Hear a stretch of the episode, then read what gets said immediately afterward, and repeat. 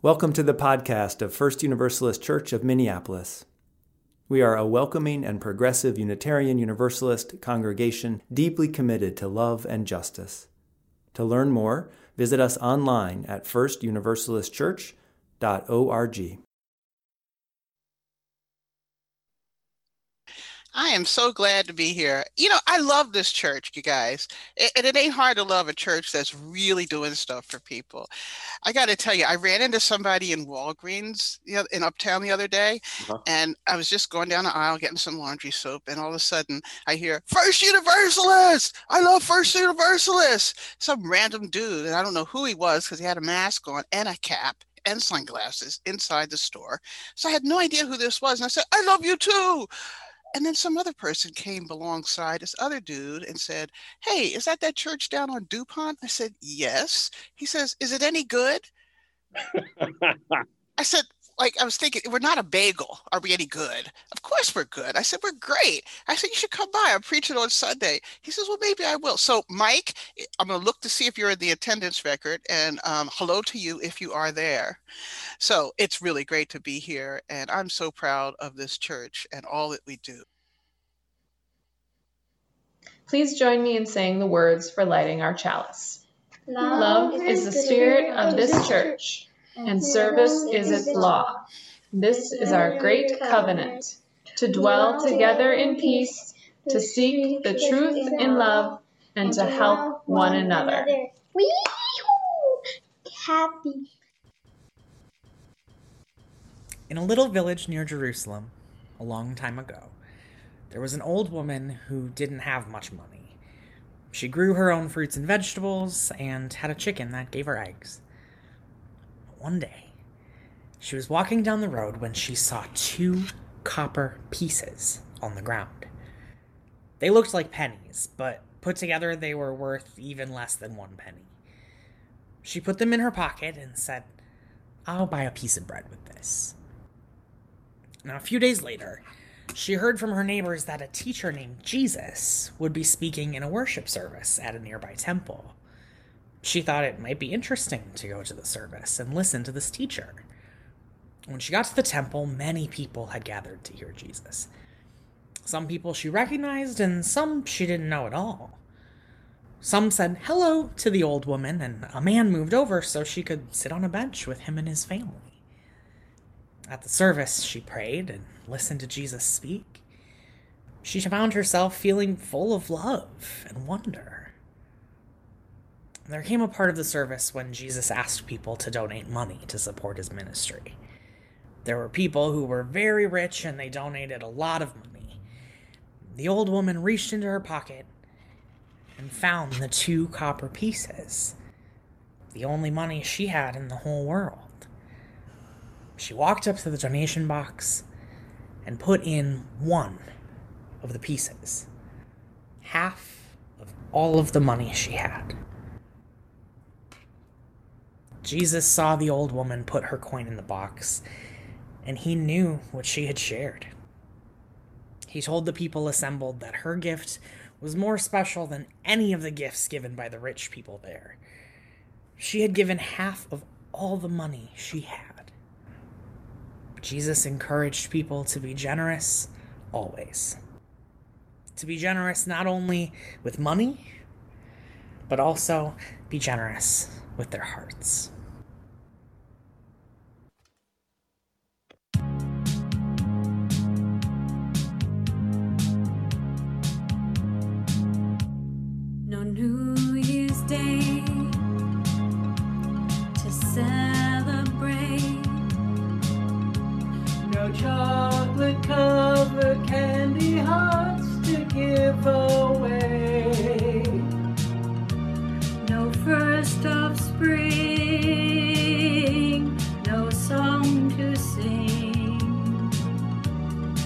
Fact is just another ordinary day. No Libra sun, no Halloween, no giving thanks to all the Christmas joy you bring. but what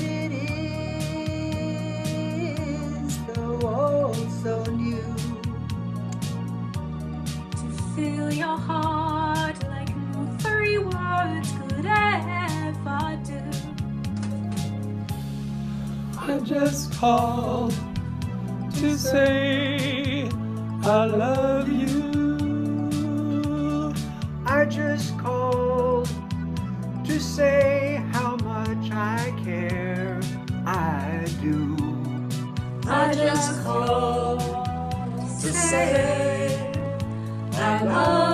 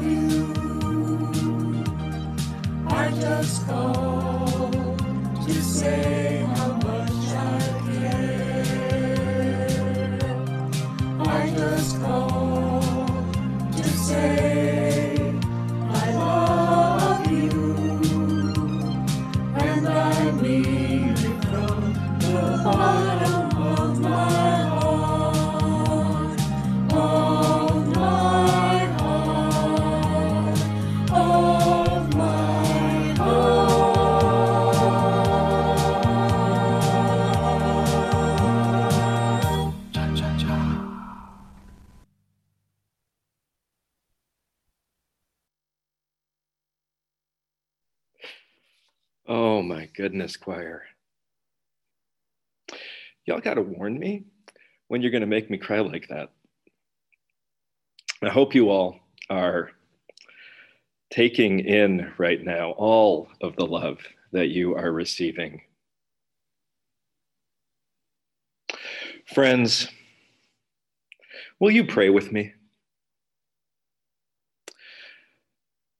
Dear God, Holy One, you wouldn't know it from all the clouds that have been around this week, but I swear that there is a light at the end of this tunnel, and I can see it. We are getting a glimpse of it this morning. Of course, you already knew that. You already knew that, didn't you? Being the source of radiance and the creative spark that animates and endows our lives. But for real, you can feel it. The light is there.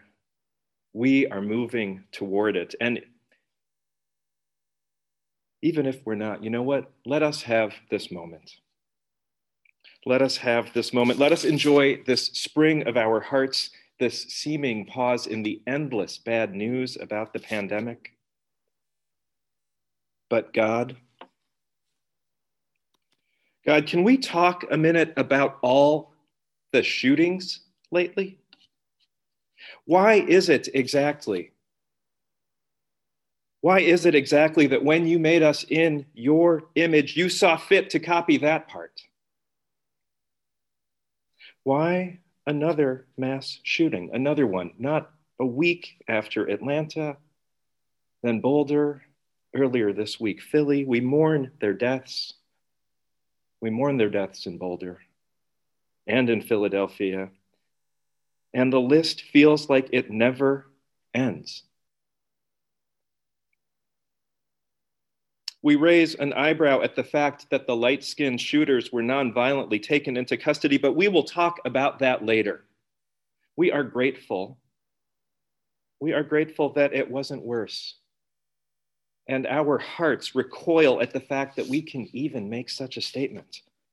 That we are so inured to this everyday violence. We have seen so much of it that we can think in the silence of our hearts, thank God more people weren't killed. Thank God more people weren't injured because we have seen that story too.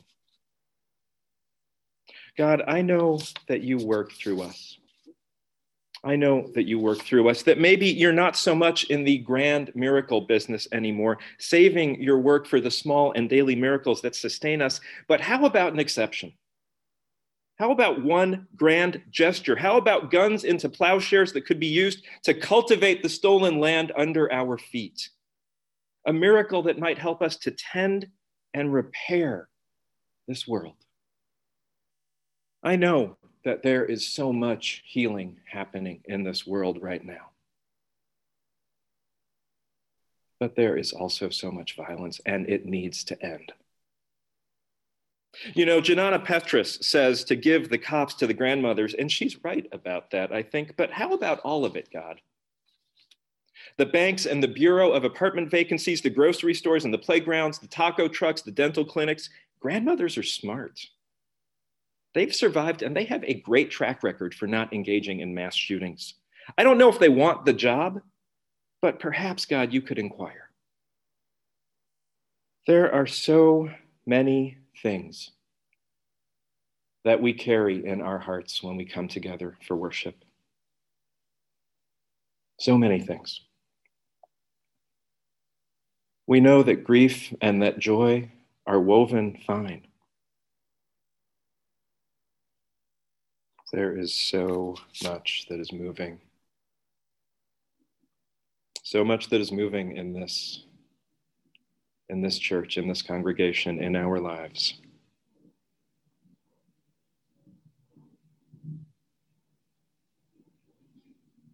You can feel that web of connection. You can feel the sharing, the holding, the carrying together. Before we close, dear God, by which I mean goddess, by which I mean goddesses, by which I mean all of that great mystery on which we are wholly reliant, which we cannot live without, let us take our hearts open and running freely with the energy of prayer.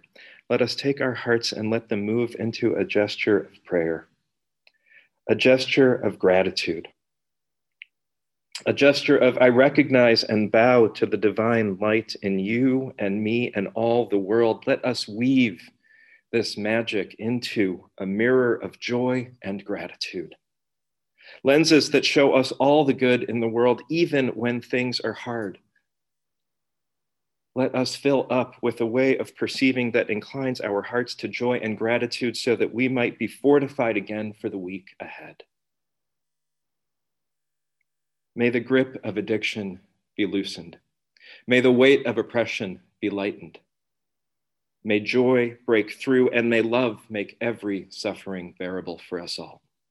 May it be so, and amen.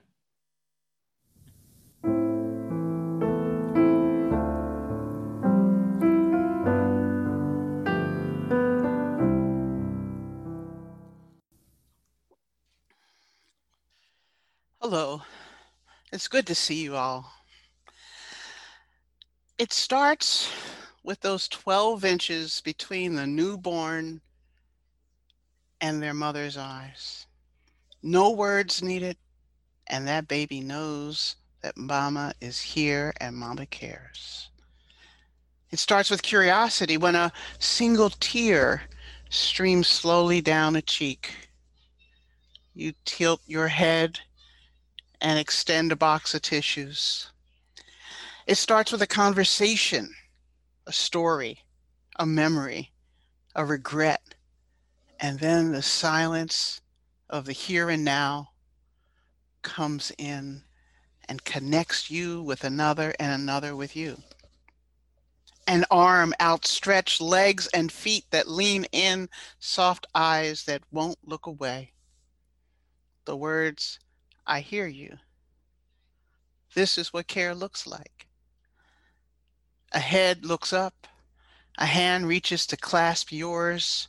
Our muscle memory reminds us that hugs feel good.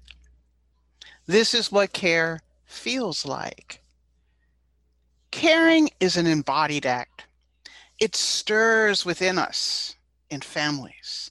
It flutters around us in community. It spreads and creates common concerns, and it catches hold of us when we least expect it. Caring is a verb whose signals are buried deep within our DNA.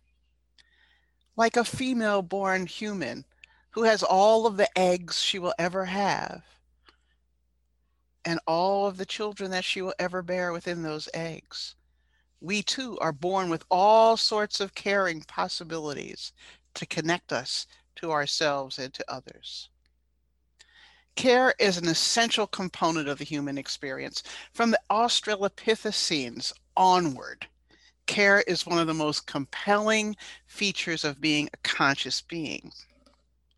Long before we humans domesticated plants and animals, our ancestors kept their elders alive through free love and care.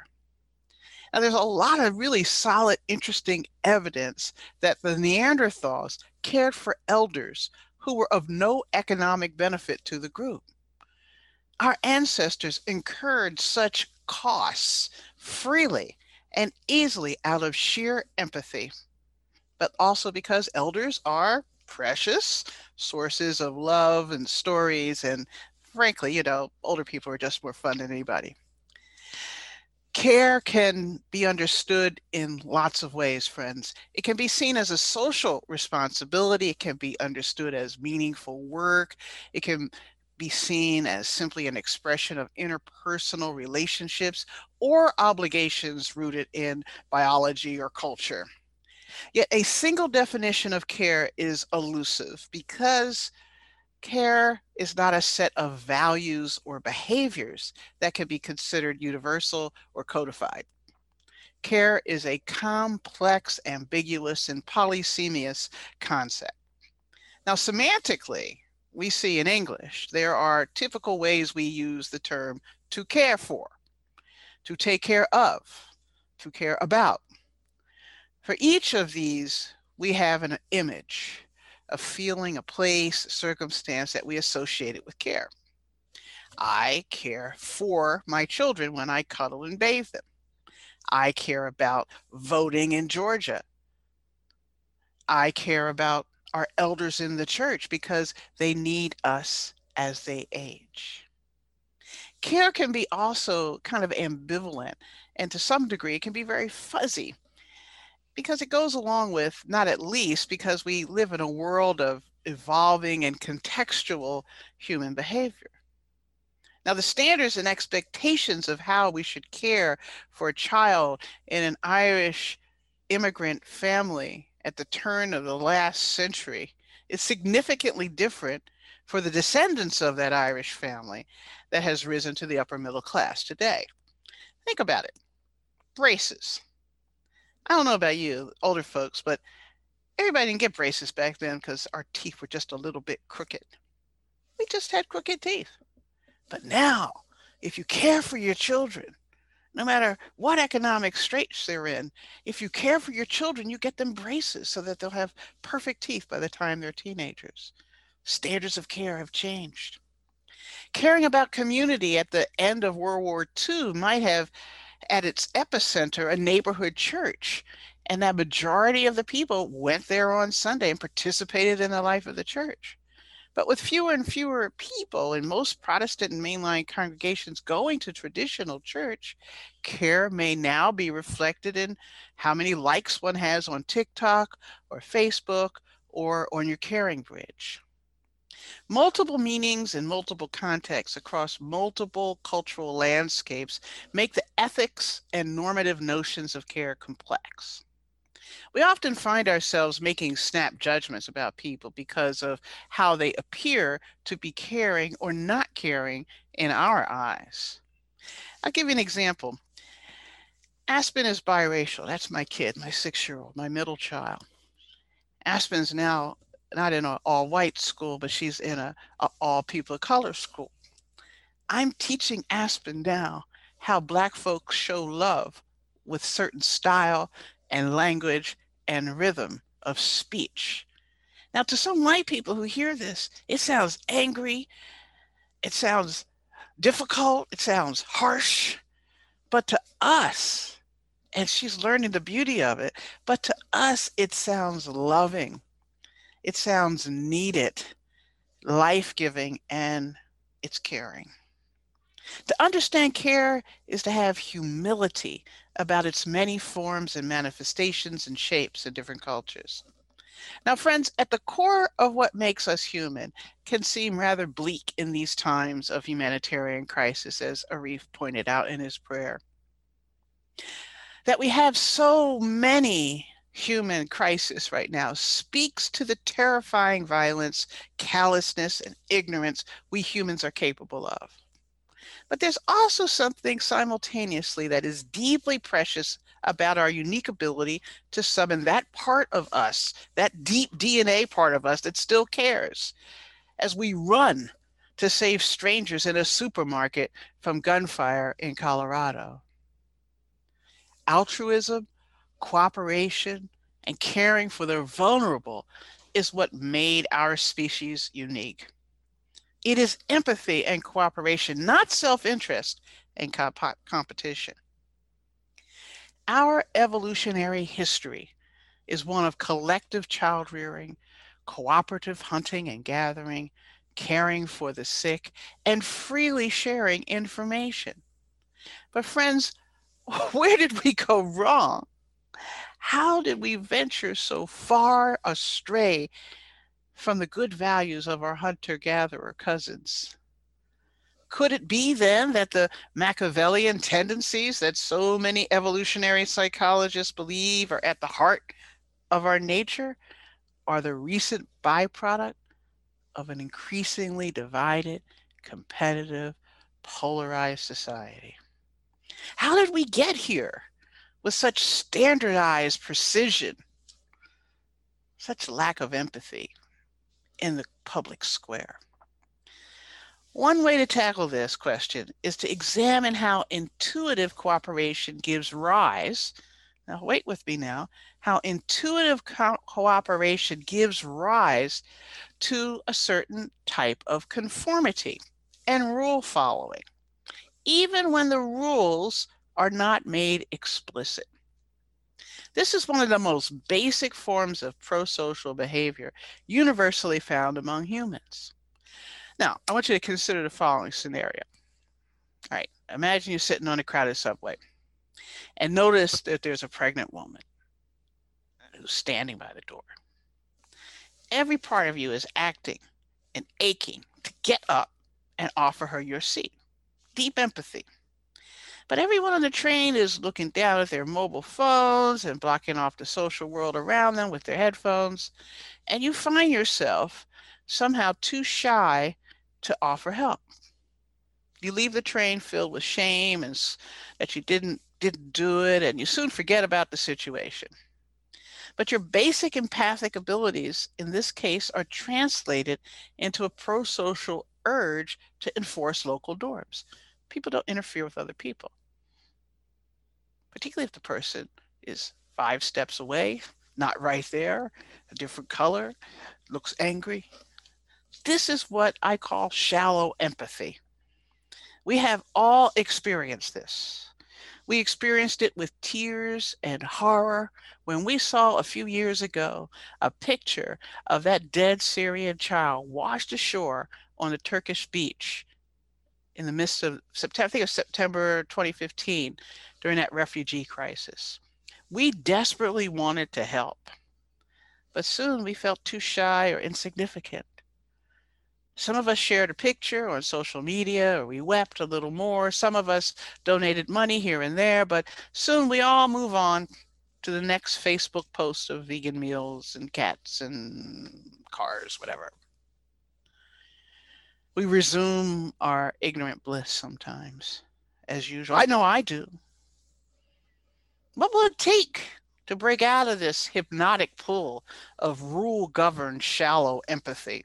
that makes us keep our eyes straight ahead at the red light because you don't want to look to the sign of this homeless person asking for food. What will it take?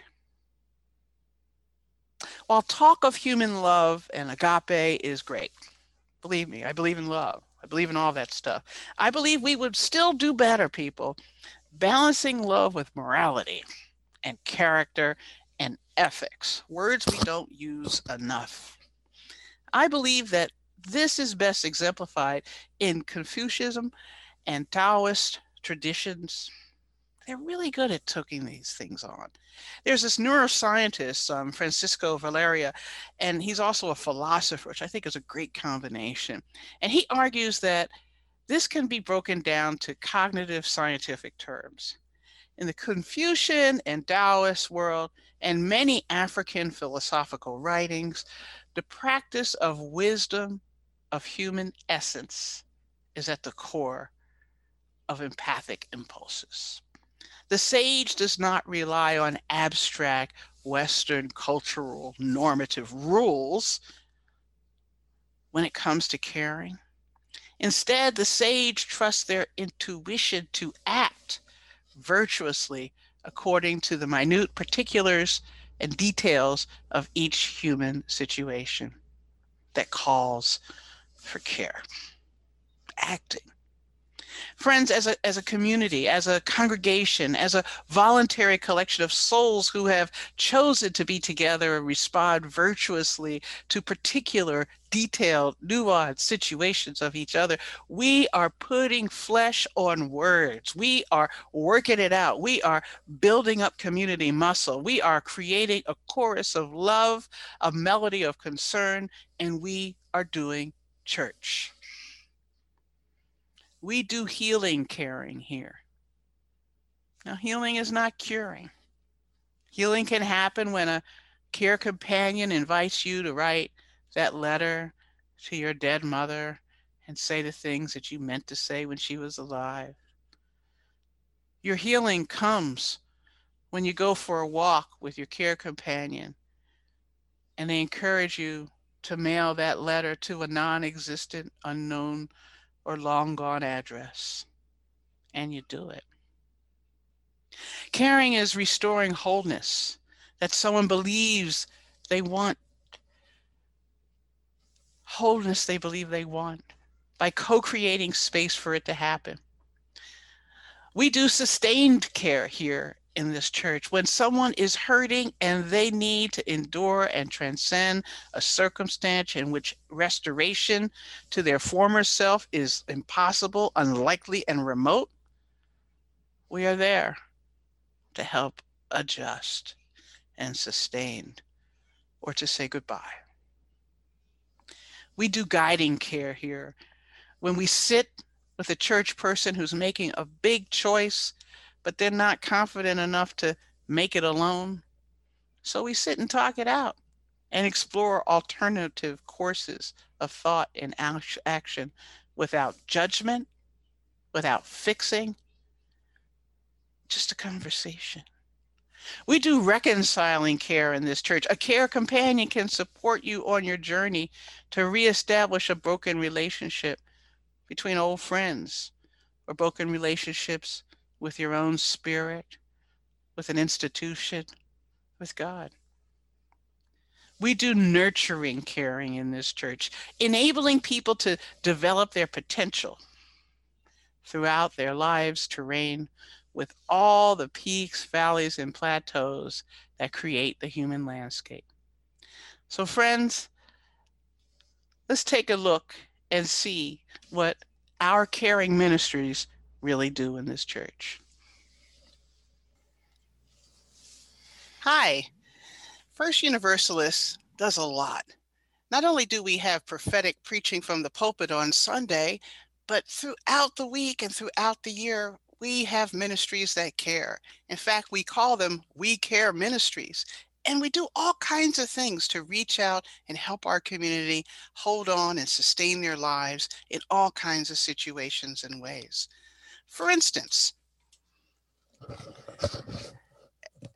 hey, my wife just had surgery and uh, I don't know how I'm going to eat. You know, I'm a terrible cook and I hate the microwave stuff. So, uh, is there anything the church could do to help me out?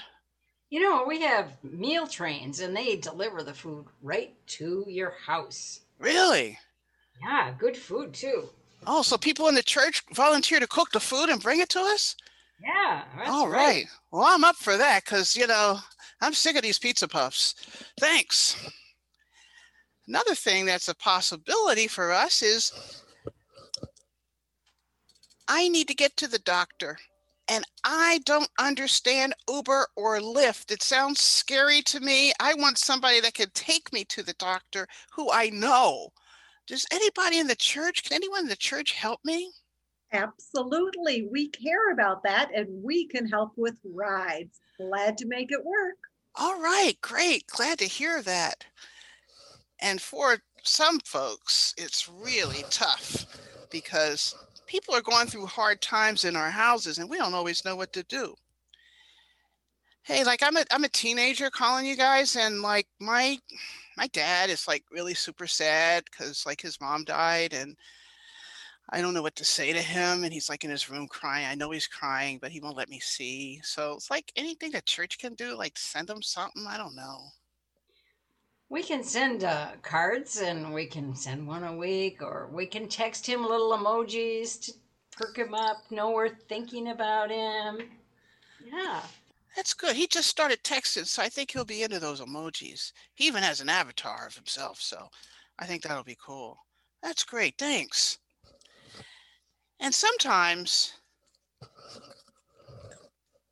grief and love come in many different forms. Sometimes you just need to be reminded that if you're living in isolation, that somebody loves you. I need that right now because I've been alone since COVID started. And is there anything the church could do to send me or tell me or do something for me? Absolutely. We have love kits and grief kits that include wonderful shawls and candles and other items that can be delivered to whoever you know, to yourself or someone you know that needs just that little extra touch from the church. We want to share our love. That sounds good. I think I'd like that. That'd be terrific. These are just some of the ministries that we have in the church, and, and there are more that are coming for families. And as we think about needs and as we grow as a community of care, we may have all kinds of other things that we may be offering people. Simple things, loving things, elegant things, simple caring gestures that mean that we are a we. And these two folks right here are part of a group called the Care Companions. Yeah, it's a cool kids group, you can see. But this Care Companions group, they do something very special. They accompany people who need to have someone to check in on them regularly, to give a call in the post pandemic days ahead, to take a walk with them, sit with them, to hold a hand, and to listen. Hey, Hannah, what's it like for you to be a care companion? You know, I'm so talkative, but I'm learning just to listen. Yes. Yeah, and I care. And because I care, I'm I'm listening. How many people need someone to listen to them? All of us. What's it like for you, Jane? It is absolutely an amazing gift to be able to travel with someone on their journey, to be part of that active lear- um, listening, to get to know them, and to be able to take walks together or whatever is needed to work with that person. That's great. And I want you to know too, if you need a care companion, not only are these folks ava- available, but there are others in our group that are also available to spend that kind of time with you. Right now, we're doing it on Zoom and on the phone and via texting, but later on, we'll be seeing you in person, we know. And we want you to know if you're interested in being a care companion, taking that journey with somebody, giving back to your church community through service, we certainly invite you to join us. And there's a training program that I'll be leading in the spring and the summer, and we're going to add to our ranks. And this is not just a generational thing for people with white hair. Remember that now. If you have other kinds of hair or no hair at all, you're welcome as well. So we want people from all generations in the church to be care companions to one another because that student that's having a tough time in college needs a care companion just like that 86 year old who's facing time in hospice ahead. So reach out and know that we're available. So that's it for now. Remember, we care. We care. We care.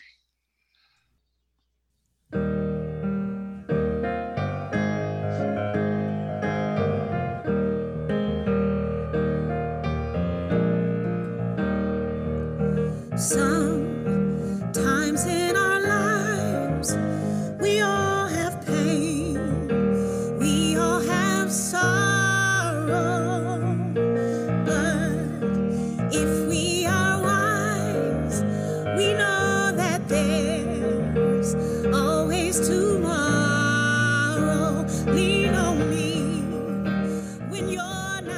Thanks for listening.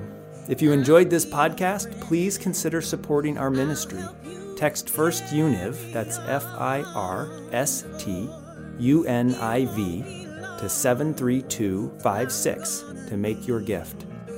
To learn more, visit us online at firstuniversalistchurch.org. Swallow your pride